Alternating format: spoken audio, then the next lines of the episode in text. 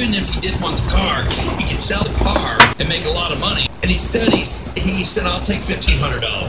And Drew Carey actually tried to talk about it, and the audience was booing him. And the video's on my page if you want to see it.